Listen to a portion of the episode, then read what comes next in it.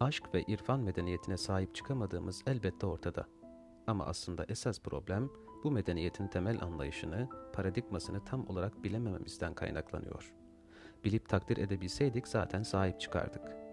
Biz iki asırdır pozitivizmin, materyalizmin kıskacı altında sadece toprakları değil, zihinleri ve gönülleri de işgale uğramış, değiştirilmiş, dönüştürülmüş bir milletiz. En dindarımız bile her meseleye pozitivist ve seküler bir pencereden bakıyor. En acısı da bunun bile farkında olamayışımızdır. Biz her şeye zahir penceresinden bakıyoruz. Oysa hakikat sadece ilim diliyle anlaşılmaz. Bir de gönül gözü, gönül dili lazım.''